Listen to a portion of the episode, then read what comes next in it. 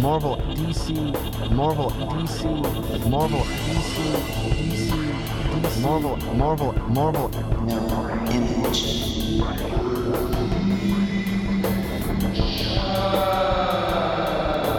We create our own realities and words. That's disgusting. Hello. That's disgusting. Hello. Hey, everybody. And welcome to the Geek Shack. And welcome to the Geek Shack. And welcome to the Geek Shack.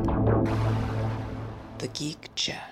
Hey, everybody, and welcome to another edition of the Geek Chat mini-series. God, you got to get better at that. I got one more week to practice. That's true. So hopefully next week's show will be the best show that we've ever done. Ever. So thank you again for tuning in to our Geek Chat Summer mini-series. This is a series that is taking place between our fourth and fifth seasons. So Rich and I usually do a live show on Mondays on MixLR at 6 p.m. to 7 p.m. That's a live show, but we need to take a little bit of break to retool the show. And during our off time, we decided that there's just way too many good comic books coming out, and we did not want to miss them and give you our opinion on these comic books. So this is what we're doing. So we've done this already for the last 4 weeks. This is our fifth week's show. And we have one more week before we return live on August 8th. So please stay tuned. You can always check us out on our website, thegeekchat.com. You can always join us if you want to have a conversation with us. You can come to our Facebook group, which is The Geek Chat on the Facebook. So come and join us. Join the conversation. Geek out with us. It's going to be amazing.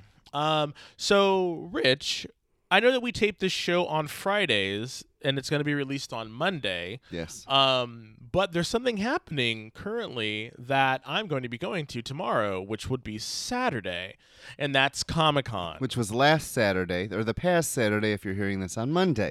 Yeah, so it's kind of interesting, this future-past thing that we're doing. We're like the X-Men.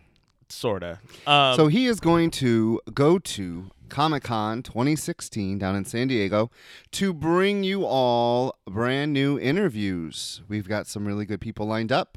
I'm really excited. I'm sad I'm not going.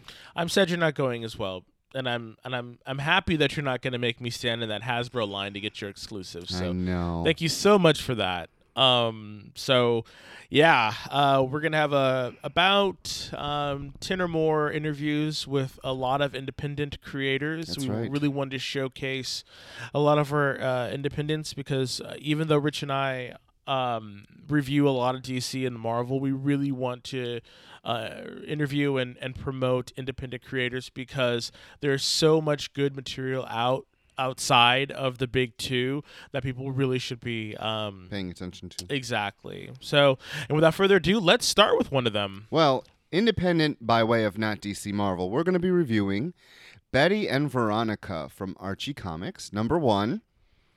Adam Hughes did the story and art. Coloring was Jose Villarubia. Lettering by Jack Morelli. That's it. And a whole slew, like 2 dozen freaking. There were a ton of variant covers. Some of them were really, really good. Betty and Veronica. What'd you think, Rich? So Adam Hughes does a very. I'm shocked to see Adam Hughes drawing 20 pages. That's the first thing. Well, remember this book made me nostalgic for his Legion of Superheroes run. Like I was like, wow, Adam Hughes. Doing a monthly book, yes. I really hope he can stay on for the long run, and it's not just like a 4-issue stint. Like I really hope that he's on for a while. The story is narrated by Hot Dog, the dog, Jughead's dog. Yep. Which is kind of odd. Like, wouldn't you think that Hot Dog would be, I don't know, narrating Jughead's book, not Betty and Veronica? Like, what an odd choice. For a narrator for Betty and Veronica. Well, I just think it's Adam Hughes trying to be funny with the whole thing. I mean, what this whole issue boiled down to for me was just two women who don't like each other for a specific reason. It's like, it really was sort of like The one word that comes to mind is gentrification, but it's not technically gentrification because they're all white people. But it's just kind of funny because, like, they, like, you know, they want to save Pops is the soda jerk where they go and all that stuff. But then the other one is bringing in a multi-million-dollar like thing that's going to crush Pops, and so it's this big, it's like, you know, big store versus little store kind of thing, and so they're, these friendships are being tested by it, and it's, yeah, this really should be Betty versus Veronica. like let's stick with the with the verses, because really it's Betty versus Veronica. Yeah, I liked the characterizations. I was very surprised at how wordy Adam Hughes is. Like, oh my God, there was one whole page, two whole pages really.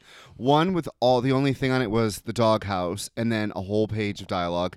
And then you turn that, and it's Betty and Veronica laying on the ground in bathing suits, just reading the book. Reading the book, just that they're in. Yeah, it's very meta. It's very now. You know, if you're enjoying the current Archie stuff and the Jughead stuff, this probably is right up your alley. You're gonna love what they're doing.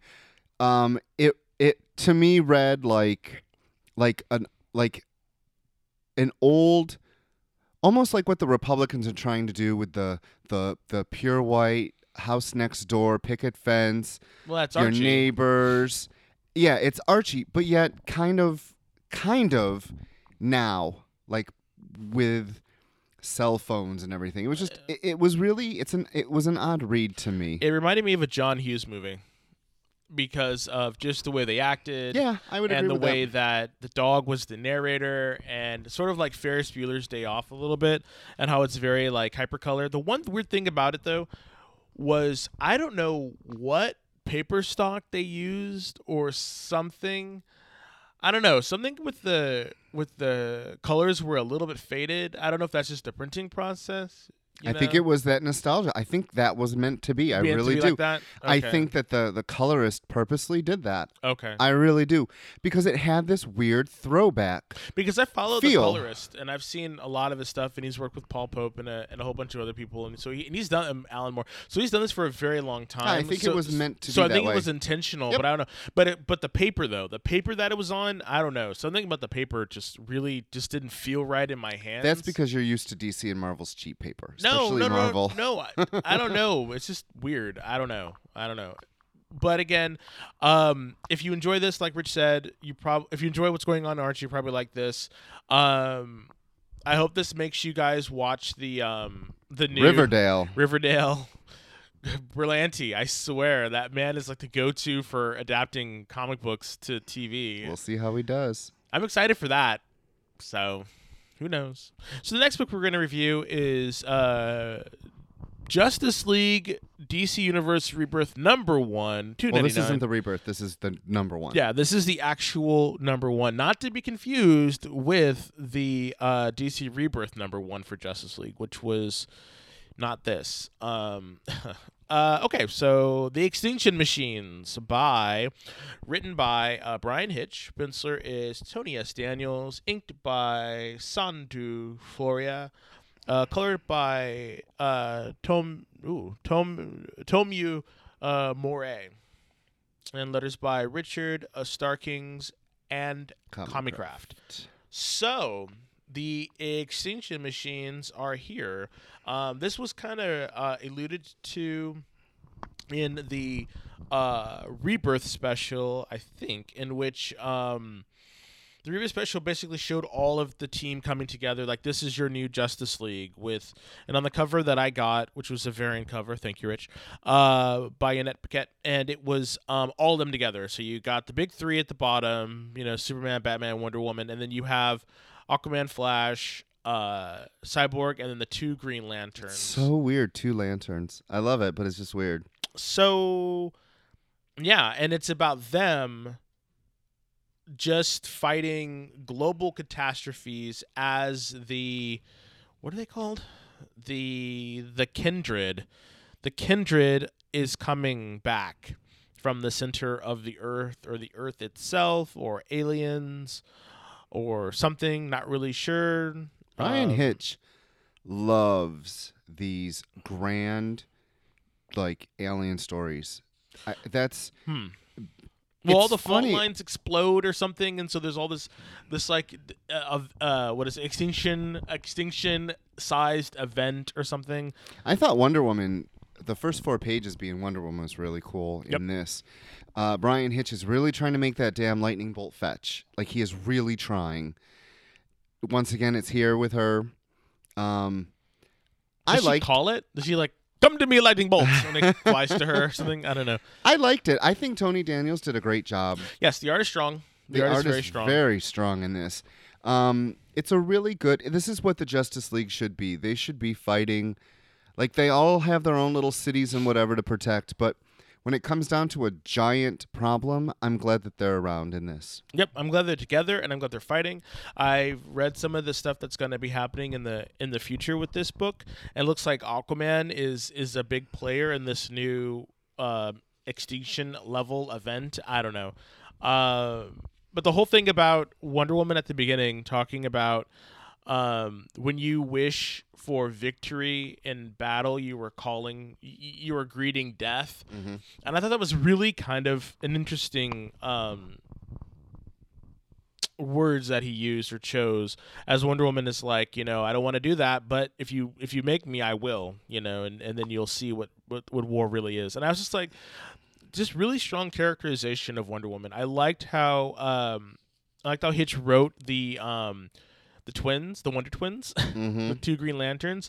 I don't know. This makes me feel that Brian Hitch likes continuity. He likes connectivity. Exactly. He likes continuity, likes connectivity. Actually, I think he likes more connectivity than continuity. Because in this, a couple of them reflect their other books. Wonder Woman talks about, you know, what's going on in her book about, yep. Is she a goddess? In this, they're talking about... The Wonder Twins are talking about, you know, they're getting to... And why can't she make constructs?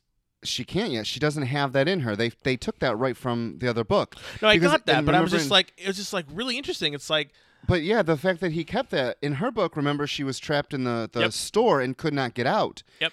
And he brings that to this Justice League, and the fact that she still doesn't have that ability. Yep. And I'm like, it was just jarring to see it in this, because I was like, huh, like it's good. I really think DC is really trying to rebuild their brand of one world.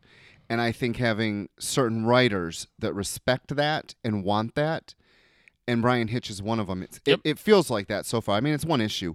But the fact that he's not... It used to be you would read 4 different books with the same characters in them, and they were all different. You and I yep. had that problem with Wonder Woman. She was written so differently in Superman, Wonder Woman, and all these other books. But so far, knock on wood, it's just the beginning. Yep. So far, we're getting that worldness mm-hmm. of the DC universe that's been missing for 5 years. So thank you, Brian Hitch, for doing that, because it's been a very fun read. Again, this is one of those books from DC's Rebirth that you really should pick up. It's especially if you missed the big stories. I mean, I remember Grant Morrison wrote big stories. That's just what I was thinking. Like, this is kind of harkening back to the Grant Morrison days. So. The big story. Yep. I like it. The next book we're going to review is Batgirl and the Birds of Prey Rebirth, #1, written by Julie and Shauna Benson. Claire Rowe was the artist. Alan Pessalacqua did the colors. Steve Wands did the lettering. So, again, this is a rebirth, not the new #1, just the rebirth, which is supposed to be a new jumping on point, same as Justice League, for new readers. And it kind of was. It was. I think if you're a new reader, this was very acceptable. It was very accessible. This too. Yeah. As well. Like, it worked as a new... It worked as a new jumping on point, and I think for new fans, like you're saying, it really caught them up to speed. Like, that whole really laying on the line, everything that happened with Barbara Gordon, I was like, okay, this is all you need to know about Barbara Gordon. Everything is in continuity, everything. Problem is, you get shafted on the other two. Well, that's the thing, though. I don't think you got really shafted on Huntress, because if you were following Grayson... But no, we're talking new readers. New readers... But I think they gave you just enough, though. I don't. I think they did. Especially for Black Canary, she got really shafted. I think the Black Canary... But I think that was done on purpose, though. I think Black Canary was done on purpose. But I did like how Helena was in the confessional with the guy she killed and then was confessing about what she asked to do. Like, that was very character driven. Like, this is who I am now. This is what I'm doing. Blah. You know, and I was like, okay, like, I got that. But Black Canary was just like, literally, you know, that could be in anyone. Yeah. Now she's not in it. Now she's not in the band anymore. Boop. And I was like, oh, okay. It's just, I don't know. It got too dangerous for her. Really? For her? Uh-huh. I was just like, that was just, again, I think they really, in the level of trying to explain what was going on with these characters, they took a lot of time to explain the status quo for Barbara Gordon. It's fine. She's part of royalty. She's a bat person. Fine. You know, you really wanted to set that up. That way there was no convolution about what's going on in the story. Fine. Huntress, I was like, okay, if you're following Grayson, you got it. This is just an extension of that, and she gave just enough people the information. Because here's the thing, shut up. You can go back and read those Grayson issues and find out what's going on with her. Totally fine. I think it would be much harder to go back and research all that stuff about Batgirl. And then with Black Canary, they were just like, if you want to go, fine. She was a rock star. Now she's not. I really wish they would have said more about her relationship with Green Arrow, though. Next issue. Again, connectivity. Right. You know, if Barbara and, you know, Black Canary, Diana, I can never say anyone. If they're really good friends, they would know what's going on, and they were palling around. That's what bugged me. They were palling around a lot in her other book. That's what bugged me, is the fact that in this, I stopped reading Batgirl. I just couldn't take it anymore. I pop in and out. I know they had a fight or something. Yes. So, but I pop in and out of Batgirl. So, I don't know. I have to say, I think this had some rough edges about the art. The art for me was Batgirl looked in her very first, when as soon as you see Batgirl on the it's actually the second page, it looks like I'm reading a Mad magazine. Like, it's just she's wearing, throughout the whole thing, Batgirl has these Harpo, what was it, Marx? Groucho Marx glasses. They're not glasses. That's her hood. That's her cowl. No. I'm talking about that nose. She's got... Remember those glasses you used to put on? Yes, I come from an Italian family. We have big noses. Some of the people in my family. This was ridiculous. The artist... No, I just think some of the art in this was very ugly. And it showed... It just showed why this costume does not work. Especially on this. The costume is not one of the best they've done. No. We agree on that. I did think that the artwork got better as the issue progressed. I would agree. And I really there think were some... I think the artist just really needed to get used to the characters, is what it seems like. Yes, I agree. It just, you know? it out of the gate, it just had some really, some bad, murky... The inker kind of over-inked on some pages. I will say the Huntress pages were really nice because it was supposed to be darker. The perspective and the proportions on the one, her knees, it's like her legs are like this big and like it's off. Proportions are off. I, as a new reader, would probably be interested to see what happens. I'm probably going to pick up the next issue because I was intrigued by the story about this new Oracle who was taking the mantle of Batgirl, but doing bad things with it. Real quick, I got a little quiz question for you. Sure. Where was Oracle first debuted? I don't know. Suicide Squad. Okay. And that is one thing I'm really sad about, the new shitty 2 version with Oracle and all that. A lot of the great history of Oracle was thrown away. And in this, it just made it seem like it's, oh, me and my girlfriend, we got together and we solved some crimes. Because I think that's how she talks. You think that's how Batgirl talks? I do. Oh, Lord. So the next book up is brand new Hellblazer. The Hellblazer. No more Constantine. Just The Hellblazer. Rebirth, #1. The writer was Simon Oliver. The artist was Moritat. Colorist, Andre Zymanowitz and Moritat. Letter was Sal Cipriano. So they are bringing, they're really trying to keep Hellblazer, Constantine, set in the superhero world. They have a new CW show coming out. They really are trying to keep him set. Do you think he works better in proper or outside of? Outside of. So Wonder Woman, Shazam, Captain Marvel, and Swamp Thing make an appearance in this. I love the way he draws Wonder Woman, by the way.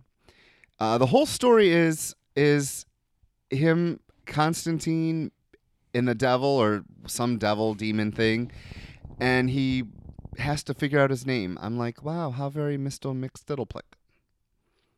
Wow, you hated this book. You are rolling your body so hard. Yeah. What did you hate about this book? I didn't hate it. Hate is a very strong word. What did you dislike immensely? All of it. I just think that he deserves to not be in the DCU, or if they do, put a Max title on it and make him. I really think that DC again did themselves a disservice by taking him out and putting him in the DCU, because once they did, they neutered him. And they neutered Swamp Thing, and they neutered all these people. And I'm thinking, if you want to have Hellblazer, Constantine, Hellblazer, and really do what he's supposed to do, you do what Marvel did. You throw a Max title on it, and you just make it. You make it have teeth. So this should have been a Vertigo title. Yeah, it should have. Because they don't have a Max line. It's either Vertigo or DC. Well, they have Young Animal, and I'm just like. I get it. He's a superhero. You want to do the stuff with him. You know, I just it didn't make sense. But he's not a superhero. Yes, he's a yes.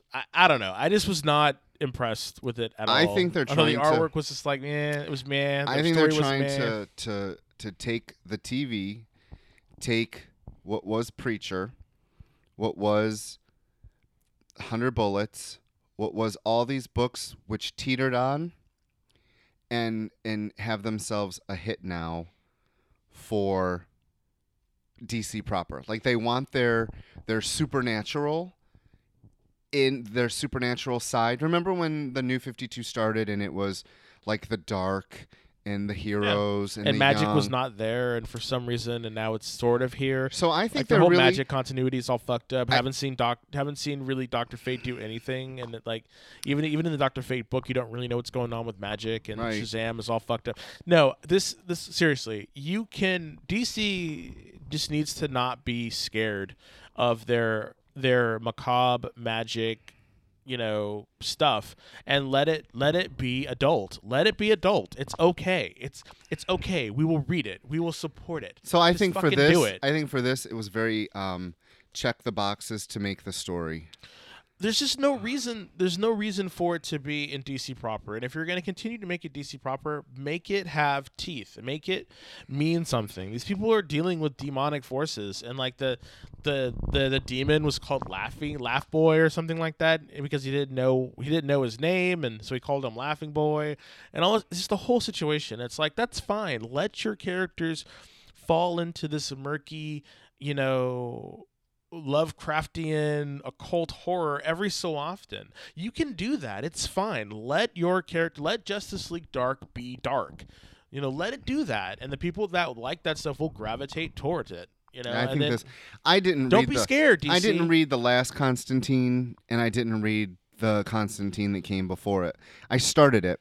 Stop being scared, DC. Let these characters be who they're gonna be. Let the characters be who they're going to be. It's just annoying because they're trying to fit Constantine in this mold that doesn't work for this character. And it I think having the superhero show up was weird. Yeah, it made no sense. I mean, it was so. What it did was it told Wonder Woman and Captain Marvel Swamp Thing's like, I kind of trust him. I've worked with him before. Whatever. It's just. All right. So moving on to a book we both loved. I absolutely think this. I know so many of our listeners. Just they love good books, and no matter if it's DC, Marvel, or an independent. And this next one is by Dark Horse, and I really think you should pick it up.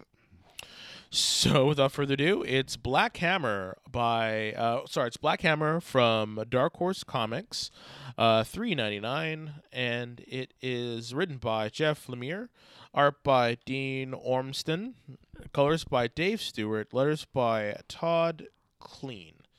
So basically what it is 10 years ago, the superheroes fought an anti-minotaur-like creature, and then Black Hammer gave his life so that the other heroes, and I'm assuming a villain, could live, but they were all cast out into this small, I want to say New England town, and they're living here. On a farm. And they're getting tired of it. Or some people are getting tired of it. Some people don't want to live this life anymore.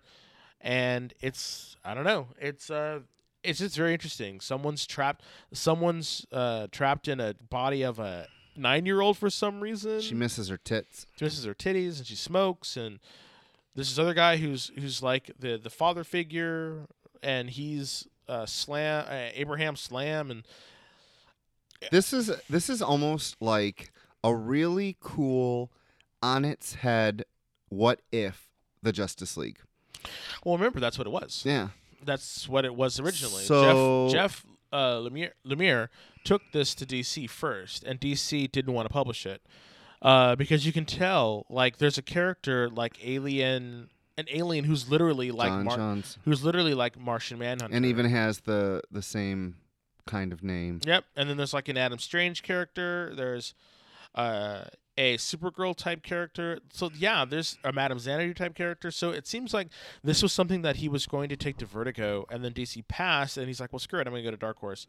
And I'm so happy he did, because it's just this character study of these people who are living a life, or living lives that were not their own. And some people have accepted it, their fate, and other people just have not. And some people are just like, what the fuck ever. And I love the ending. The ending is what really nailed it for me. To pick the next issue up, because we learn the fate of the other world that they left. And that's the thing, like, you don't, because they're so far. It's almost like they're living in this. At first, because I was just reading it, I didn't really know too much about the story, although Rich had said that it's really good and you should read it. And I was just like, okay. But it seems like it was in another dimension, or it was another, in a dome or something, or somewhere that was so, a place that was so disconnected from the rest of the world that it was just like, what's going on? So Lemire was able to create that kind of separation, and I guess desperation from some of these characters, that it's just not very, like, it was just really well done. Yeah. Like, I was very surprised. Really, the art, the colors, the inking, it all kind of came together in this one book. I would say if you buy one new book, like if you ever listen to us and you say, and you're like, hey, you know, I think I'm going to check out that book because, you know, Desmond and Rich said it was good. I would say if you pick this book up, like, I really, at first I was just like, I don't know, it seems kind of, I don't know, because I'd read it on CBR about it, and then I was like, yeah, and then Rich said, oh, I really liked it, and then I was like, oh, God, maybe it's going to be horrible, and then I was and then I read it, and I was like, damn, this is really good. So if you listen to us at all, pick up Black Hammer, especially if you like, you know, superhero stuff, and just, it seems like it could have been Doom Patrol. Like, it seems like it could have been... This could have been a Doom Patrol-like story. It's really good, you guys. We will be reviewing Doom Patrol 2 when it comes out. Yes, we will. So the next book up is the brand new book from Brian Lee O'Malley. He was the writer and creator of Scott Pilgrim. Yes. And he's back to comics with Image Comics. As the writer, not the artist. Right, with Snot Girl. The lovely story of Lottie Person, who is an aspiring fashion blogger. Not aspiring? She's been doing it for like 8 years. Oh, yeah, 2008. So words, Brian Lee O'Malley. Drawings, Leslie Hung. Colors, Mickey Quinn. Letters, Mary Odomo. And how much is it? $3.50? It is, no. It is only $2.99. Yeah, there you go. Not bad. And there's two covers. O'Malley actually does one of the covers, too. Thank you. So, I know what I thought of it because I told you. What did you think of this? I'm really curious. Funny story, real quick. So I was at work, and I'm reading this comic yesterday at work, and one of my coworkers is a younger woman, you know, in her 20s, and I said, you know, okay. So she saw this book, and I was telling her about it, and she's like, okay, I think I want to read it. So she took it, and she started reading it, and she got about halfway through it. It was just like, I did not like the story. She was just like, I don't, it's too texty. It's too like now. It's just too. It like, is. It's very now. Like this is the book for 2016. And so I asked the cell phone zombie book. Yeah. So then I asked her. I was like, well, what about it didn't you like? And she's like, it's just all of the texting in it, and like and all of the texting shorthand speak. And just everything about it, it just seems so vapid and blah, blah, blah. And she just did not like it. That's what the book's about. So I was like, okay. So it was just interesting because she doesn't read comic books. She reads like novels and stuff. And she's, you know, and so she's just like, not that that's a difference, but she doesn't really read comics. And so she was just like the whole visual aspect of it together. Because in the pages, you know, it's a story about a blogger, like Rich was saying. And she's perfect.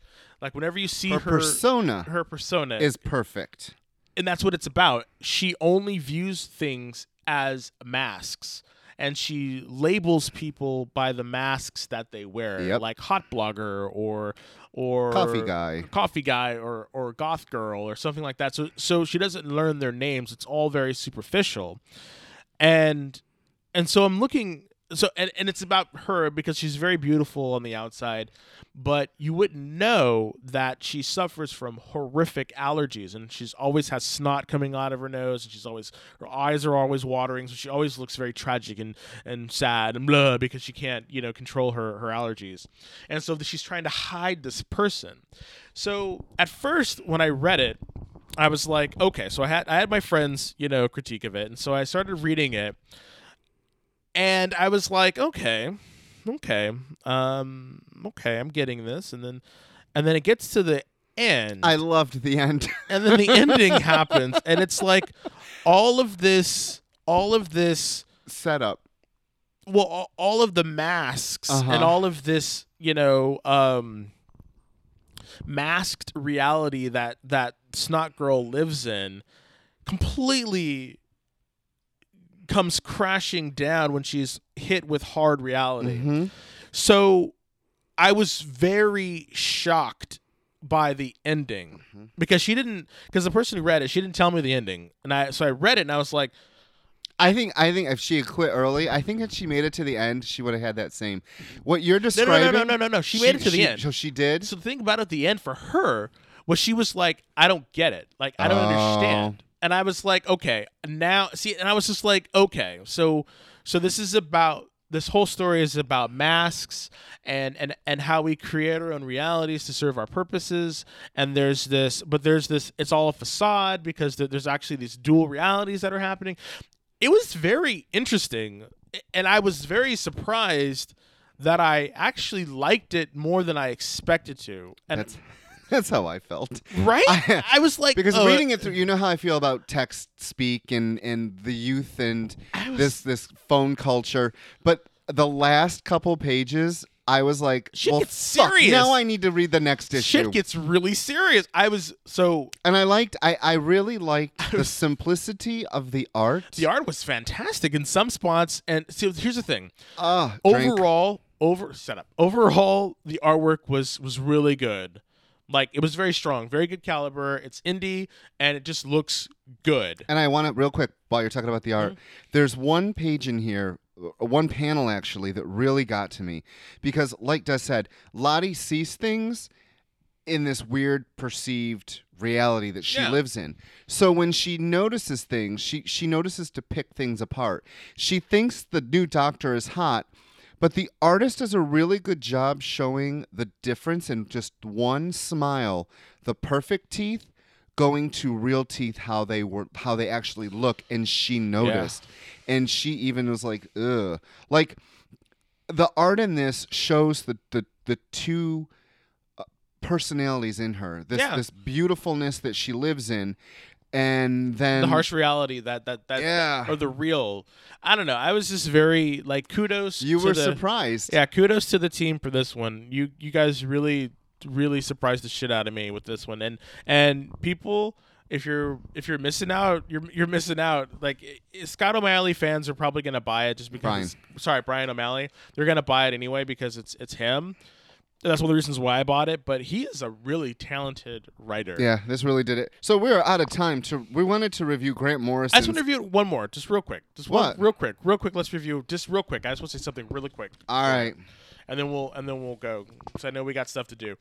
But it's Grant Morrison. It's created and written by Grant Morrison. It's a new one from Graphic India. It's called Avatar X. Thank you. Destroyer of Darkness. Issue 1, $1.99. You can't beat that price. Artwork is completely amazing. It's, again, Grant Morrison. Jivon J. King did the artwork. Again, artwork is great. Colors by Ines Satish Kumar and Jivon J. King. And the letter was by Adita B. Dakar. And it seems like, again, this is people that are doing stuff that are not American comics. Like, it's an Indian-based comic, and the quality is amazing. You guys really need to check this book out because this is an all-Indian story. But it's reading like the Indian Thor, almost.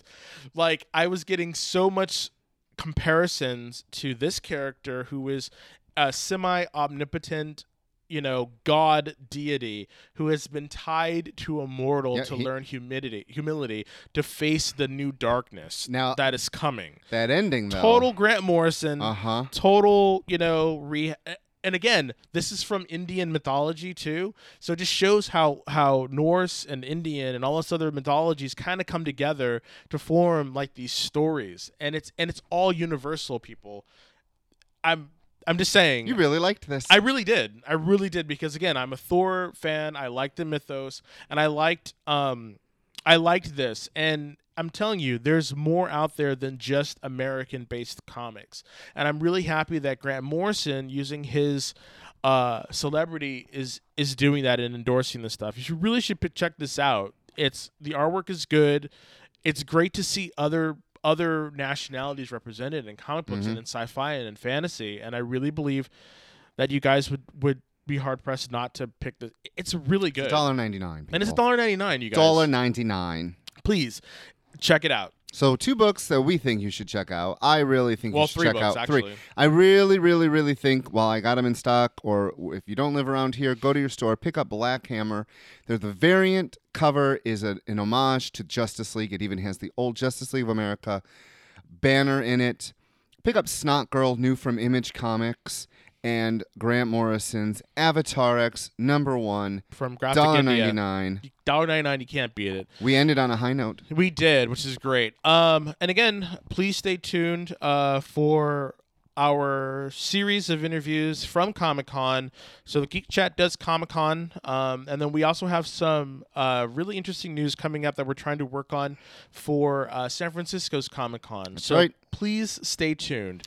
And as always, a special thank you to our sponsors, because without them, we really wouldn't have a show. So I want to give a special thanks to Club Card Printing. They're the ones that help us do all of the fantastical prints that you see in our palm cards. And if we ever do posters, we're going to get them done there. So if you're in the San Francisco area, or if you have a computer, check out clubcardprinting.com. We also want to thank Gene Gilmet. He does all the amazing artwork for the show. You can check him out at rltpress.com. Yes, Gene, I don't take it personally that Rich is always trying to kill me. So, also want to give a special thanks to Terry Miller. She is the mistress of the mix board and makes all those lovely sounds that you hear during the Geek Chat. Also want to give a special thanks to our major sponsor, Whatever Comics, located at 548 Castro Street in San Francisco, located between 18th and 19th. Check us out online at whateverstoreonline.com and on Facebook under Whatever Store. I'm Desmond. I'm Rich. And we'll see you soon. Bye.